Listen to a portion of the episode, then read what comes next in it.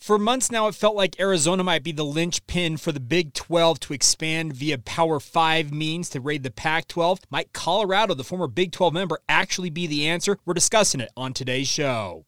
You are Locked On Cougars, your daily podcast on the BYU Cougars, part of the Locked On Podcast Network. Your team every day.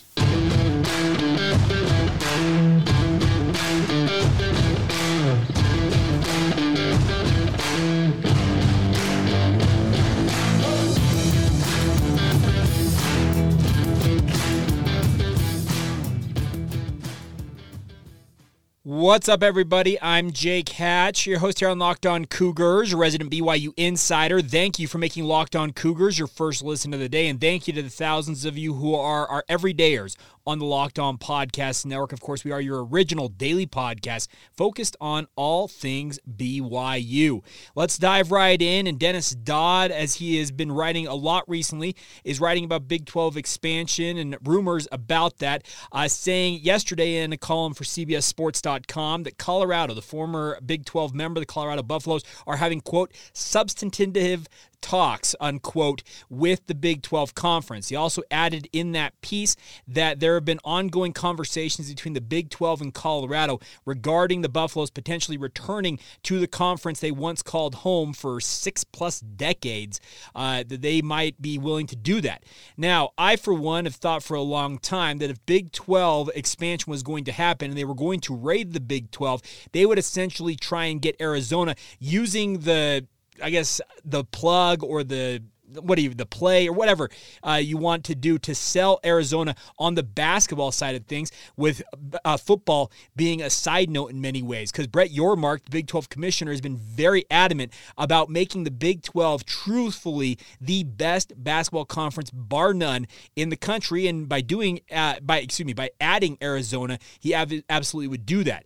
Now Colorado, as I mentioned, is a former member. They were members of the Big Seven, if, it, if I recall how it started originally the Big Eight, the Big uh, 12 era. They have been proud members. They were founding members of what is now the Big 12 Conference. Could they be looking for a landing spot? As the column uh, plays out, if, as you read it, you can see that he lays out a very good thought process for why Colorado might be considering this because we are hearing uh, there have been multiple rumors out there slash reporting that the Big 12 money could be as low as $20 million, $24 million, could be as high as $34 million, but nobody truthfully knows what that number is pegged at. So the thought is because the way it's written, and Dennis reports this, and I, I can back this up, that there is a pro rata clause in the conference, uh, I guess, bylaws or the contracts with the Big 12 that if the Big 12 expands and adds a Power 5 member, an existing Power 5 member, they are pro rata, aka the TV contracts will pay out the expected $31.7 million. That would be what Colorado could count on if they were to make the jump to the Big 12. That has got to be part of the thought process here for Colorado if they are considering doing this because there is a, essentially a cost certainty that you will know how much money you are making. Whereas currently you're still sitting there as a member of the Pac 12 conference and still very much just kind of floating out there in the wind, hoping and praying and wishing that one day you'll actually have a firm number, you'll come to an agreement, and finally sign your media rights deal. It still feels like the end of next month, June 30th, is the drop dead date for the Pac 12 to do something. And what I mean by something is either you've got to add San Diego State because San Diego State has to give notice to the Mountain West Conference and pay a $17 million exit fee. And that money, if, as, as I recall it, it is going to be more expensive after June 30th and the same at the same time you would not be able to trigger that release clause that lets you go in as soon as 2024 for the Aztecs. The other thing about this is you come up on July 1 that is the year uh, anniversary I guess the the countdown 365 days to the end of your media rights deal speaking of the Pac-12 conference. So there is a lot to be done slash accomplished slash uh, played out with regards to the Pac-12 over the next month but the Big 12 could be the beneficiary of this. Is Colorado going to really move the needle for the Big 12? Not necessarily. They're very much in full rebuild mode in football. The basketball program is decent, but they're not world beaters by any means. But one thing that BYU fans, this brings in the local element to this podcast, speaking of BYU, is that Colorado would help bring the late night window even more strongly to the mountain time zone. They would be able to play some of those 8 and 8:30 games out here in the mountain time zone that would make it so BYU might be able to have some games that start maybe at 6 o'clock local versus having to play essentially all their home games at 8, 8.15 or 8.30 p.m. mountain time locally. This should be something BYU fans, you as Cougar fans, should root for. You destabilize the Pac-12, you bring in a founding member of the of the Big 12 back into the fold, and then you obviously would probably trigger Arizona. I would expect would probably follow in short order if Colorado were to finally make the leap to the Big 12. Arizona State would be very tempted, I would assume. Utah everything I understand, talking with people I know up there at Utah, Utah is very reticent to make the jump to the Big 12. But if it were to come to it, I truthfully believe that Utah would make the leap if they thought it was in their best interest. Like I said, they very much uh, enjoy their camaraderie, the, the affiliation with the Pac 12. And that's a big, big reason why uh, Colorado made the jump to the Pac 12 in the first place. It increased their academic standing, gave them huge grants in terms of the overall money academic wise that the Pac 12 opened up that avenue for Colorado. There was a prestige factor just for the university. That's why Colorado pursued and jumped to the Pac 12 when they did. But uh, speaking of Colorado, it sounds like they are very intent on potentially looking back at their old stomping grounds and saying, hey, maybe we're interested in doing this. The other part about this is, is that according to Dennis Dodd, also tweeted after he put out his original article that Deion Sanders wants to get back into Texas. Colorado, during its heyday, if any of you are old enough like I am, I kind of caught the tail end of what Colorado's heyday was in the 90s uh, in particular, some, somewhat into the mid, early to mid 2000s. Colorado was best when they were recruiting Texas heavily and supplementing their roster. Speaking of bringing in as many local guys out of Colorado, because Colorado doesn't produce a ton of D1 talent, but supplementing that by getting guys out of the Midwest down into Texas. When they jumped to the Pac 12, it completely changed their recruiting philosophy. They were recruiting more of the West Coast, the Mountain Time Zone, out into California, Pacific Northwest. It's not gone the way that Colorado fully expected it to. They've really only had one good season during their time in the Pac 12. So they may be looking at this. And uh, the other thing about this is Coach Prime, speaking of Deion Sanders, he is a Texas guy. He was coaching Texas high school football before he made the leap to Jackson State. At Jackson State, he recruited Texas heavily, obviously used the transfer portal to great effect. He has got Texas, uh, not Texas, he has got uh, Colorado in full rebuild on. He cut all but 13 scholarship players from last year's squad. Uh, as I understand it, they're now up to in the upper 70s of scholarship players via transfer portal, junior college, and high school recruiting means over this offseason. And he is a guy, like I said, who's a Texas guy, understands the benefit of recruiting that state. Being in the Big 12, actually playing games in Texas, will give him more of an opportunity to recruit that state more heavily. And hopefully, as most uh, Colorado fans, I would imagine, uh, bring back maybe some of that heyday, some of the eras to the echoes past of Colorado's heyday, like I said, in the Big 12. Does it ultimately play out? Only time will tell. And there's been so many rumors, so many stories, so many reports of Arizona's considering jumping, Colorado's considering jumping. The four corner schools, as they're calling them, are considering all jumping in mass. Until it actually happens, absolutely understand that there's going to be continue to be reports about this. Like I said, the next month or so, tomorrow is June 1st. The Pac 12, in many ways, in my mind, has 30 days starting tomorrow to figure out whatever they're going to do. Are they going to sign a new media rights deal and uh, surprise everybody with the number that is coming in at? Will they disappoint some of their members with a lowered number in terms of the overall money that's coming in? Will they ultimately see defections out of the conference like Colorado jumping to the Big 12? Will they expand and add San Diego State ahead of that deadline for the Mountain West Conference on June 30th?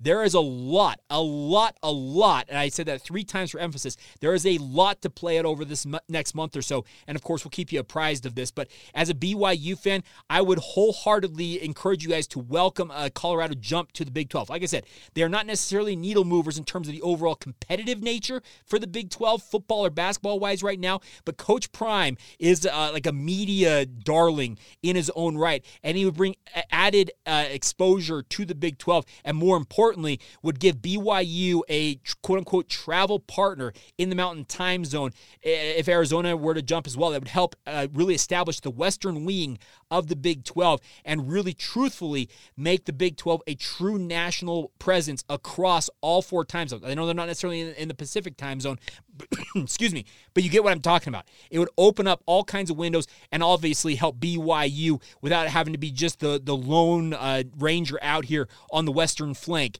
of the Big 12. So we'll see what happens. It's very uh, curious to me to uh, to continue to hear these reports, but the next 30 days, it feels like to me are like essentially make or break time if you're the Pac-12 and the Big 12 very much could be the beneficiary of all of this if everything plays out according to what the reports out there are.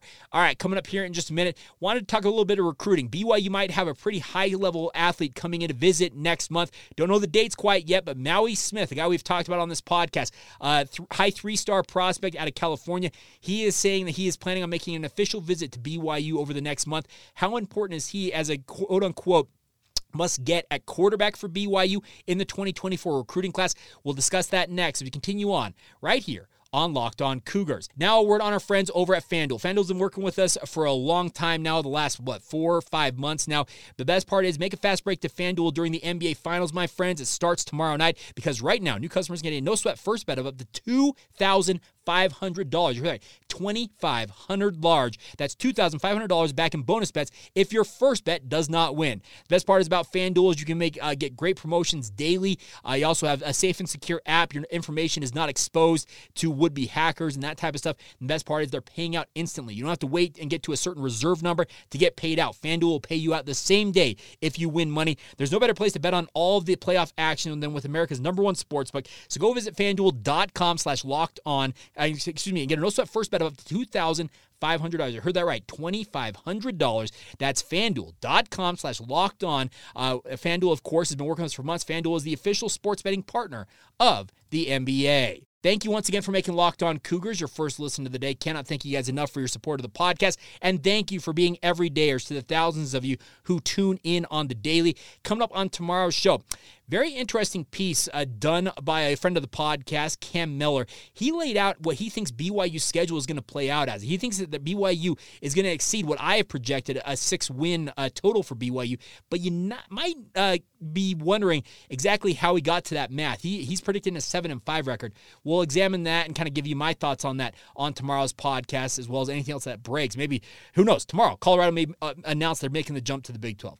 We'll break it down for you guys. So we got you covered. All right, here every on Locked On Cougars. Also, the other thing about this, uh, every day in our YouTube Shorts uh, portion, if you're watching this on YouTube or if you want to check it out, we do a, a like a 45 to 60 second breakdown each day, a player countdown series. We started at day 100, uh, countdown towards the season. Today is day number 94. Uh, we are going to be breaking these down every single day. Uh, so if you want to check that out, get over to YouTube, check out our shorts. Like I said, the really uh, short form, quick take on each player that wears that number in a BYU uniform. We talked about Caden Hawes yesterday at number 95. So fun stuff. Check all of that out. All right. Uh, I was reading on 24 7 Sports, quarterback Maealiuaki Smith. I learned that he is goes by the nickname Maui because Maealiuaki Smith is a mouthful uh, to say, but he is targeting some official visits this year. Uh, he plays for San Mateo High School, San, San Mateo Serra High School. Uh, he is planning on visiting BYU in the month of June. He has said that Arizona, Washington, and BYU have already uh, been out to see him throw down there in Southern, Southern California during the spring evaluation period. Says BYU is in line to get an official visit. Quote, Coach A-Rod, speaking of Aaron Roderick, and Coach Matt Mitchell have been recruiting me, and I had a really good visit there. Speaking of an unofficial visit, I know I'm going to take an official visit there. The reason I think this is prominent for BYU. As many of you might recall, Isaac Wilson, who was on BYU's shortlist, picked the University of Utah. Luke Moga, who I believe was probably BYU's top target, in terms of their overall recruiting uh, depth chart for quarterbacks going into the 2024 class, has committed to Oregon. Another thing, uh, even though they've got Andrew, it was Andrew Van Buren. I know the last name was Van Buren, the five-star prospect that committed to Oregon. It sounds like Moga is very much intent on sticking with the Ducks. Well, Maia Smith, or speaking of Maui Smith, he was essentially the third guy in the trio that I understood the BYU was most after early on in the 2024 recruiting class. This is a significant thing that he is considering taking an official visit to BYU. He is a, a great prospect. I, am actually really impressed with Maui's uh, skill set. 6'4, 205 pounds. He's prototypical size. He's got uh, pretty good wheels, got a live arm uh, based on the film I saw. I watched one of his highlight reels on Hudl. I'm intrigued by what this young man is possibly capable of adding to the BYU football program. But he's got a number of high level programs after him. But if BYU gets an official visit, you got to think they're in it until he ultimately decides where he is going to go. He said he made, made it sound like he plans on making a decision this summer of where he's going to commit to. But at the same time, let me also add that BYU is still very much in the mix for a number of other high level quarterbacks out there. So if they don't win in the Maui Smith sweepstakes, don't think that all is lost. BYU BYU's offered a number of high level prospects. They actually did it the week that Isaac Wilson uh, committed to BYU. A number of guys, both committed and uncommitted prospects out there in the 2024 recruiting class that BYU is going in on. What I understand in talking with somebody inside the BYU football program is that it doesn't necessarily, they, they probably have like a wish list of, okay, this guy's probably the top guy we'd like to have if we had our druthers and on down the list. But what I was told is that BYU, as soon as one of the guys picks BYU and says they are a Cougar, then essentially that's their guy. They are all in on that dude and they will essentially back off recruiting the other guys. Now, should other things play out where a kid decommits and commits elsewhere, obviously BYU would get back into the race for a number of these athletes. But essentially, it's it's a rat race at this point. Whichever one of these quarterbacks, I have a list of BYU having recruited six guys in total right now.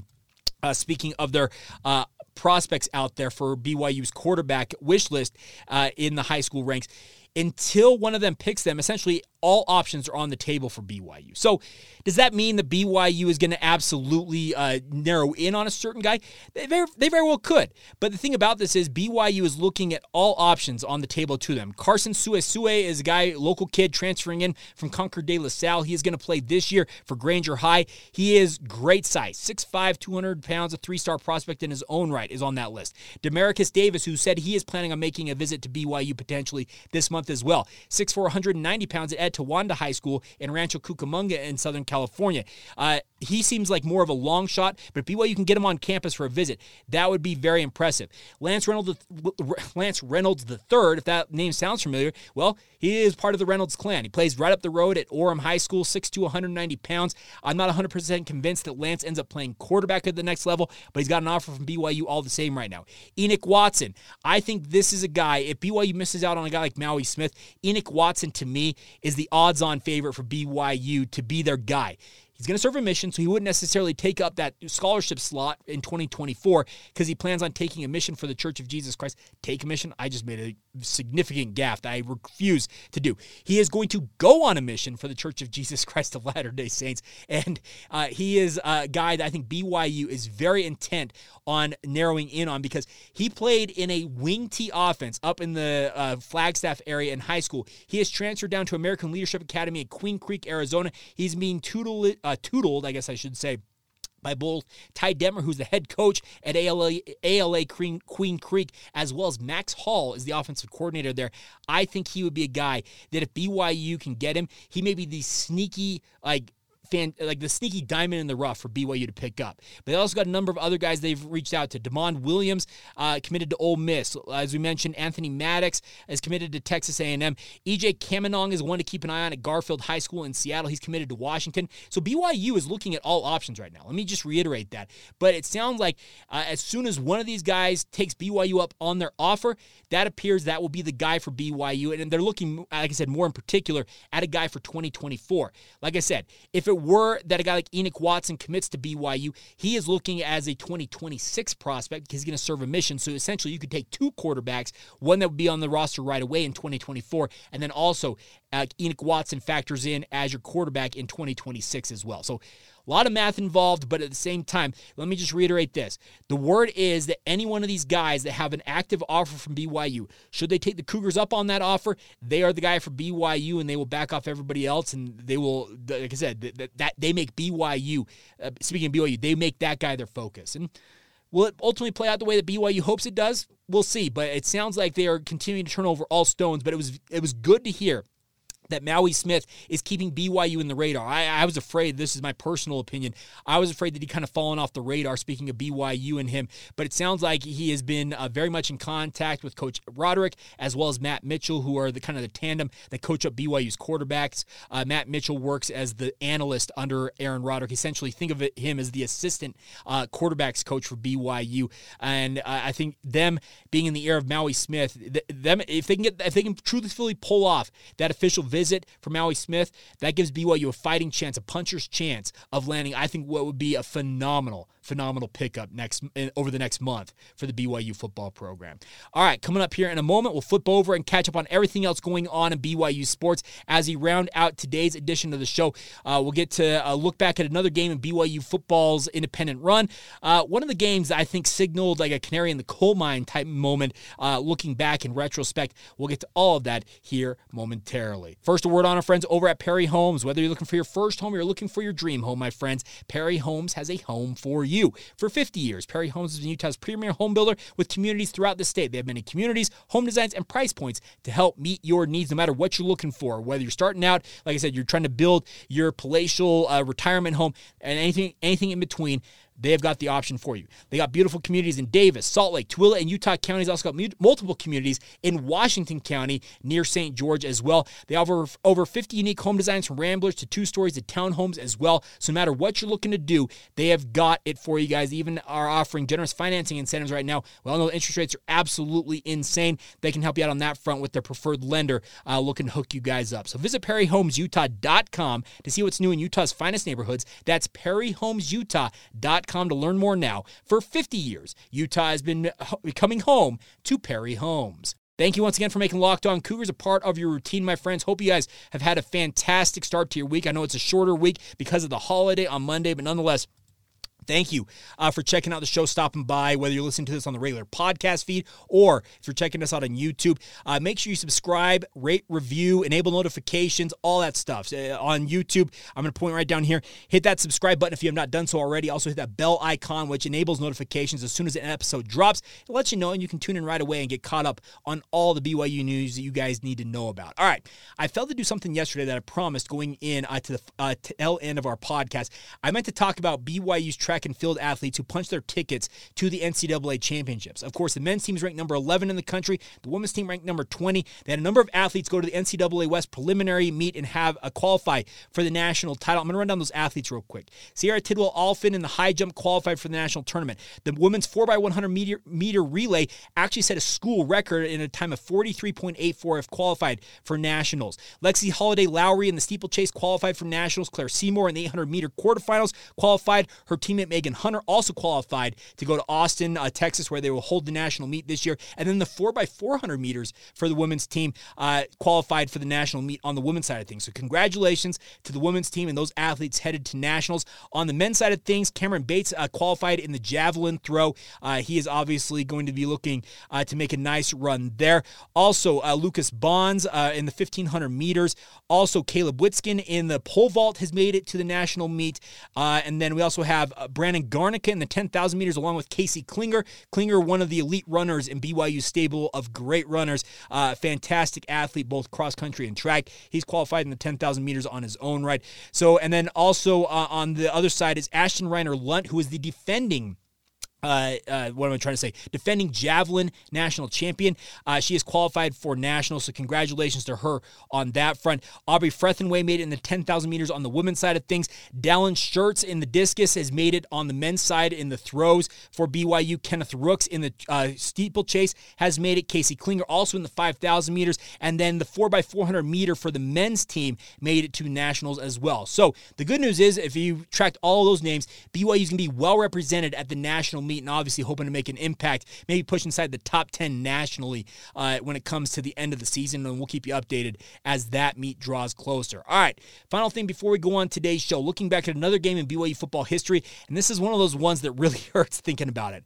Uh, BYU took on the LSU Tigers, and this was a game, if you recall, in 2017 was highly, highly anticipated. It was supposed to be played in the Houston area, uh, but due to a hurricane that rolled through, many of you might recall, they moved the game to New Orleans to the Mercedes Benz Superdome, making it, in essence, a home game for LSU. Now, I know a number of BYU fans made the trip, uh, making last minute adjustments to go to uh, New Orleans. It's drivable from uh, Houston. So, some of you, I think, probably flew down to Houston and drove over or switched your flights to get to New Orleans for this game. The sad part is BYU essentially did not do their part in this game because BYU got absolutely destroyed in this game. And I mean that in the kindest way possible.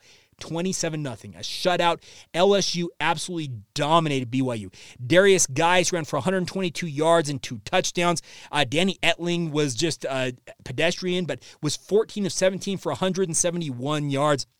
BYU could not find any success. Let me run down the drive chart for BYU in this game, just to give you an illustration of this. Punt, interception, punt, punt, punt, punt, punt, downs, punt. BYU never crossed the 50 in this game, folks. This was the beginning of the issues I think that Kalani Sitake realized that he had with Ty Detmer running BYU's offense.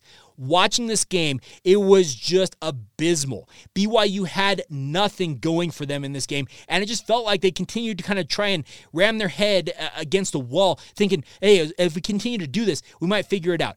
BYU as a team in this game, if you might recall, ran a grand total of 14 times and totaled negative five yards. That's a negative 0.4 average. Now, Tanner Mangum uh, contributed a lot to that. He had nine, uh, minus 19 yards. Squally Canada was the leading rusher for BYU on the day with a grand total of eight yards on five carries.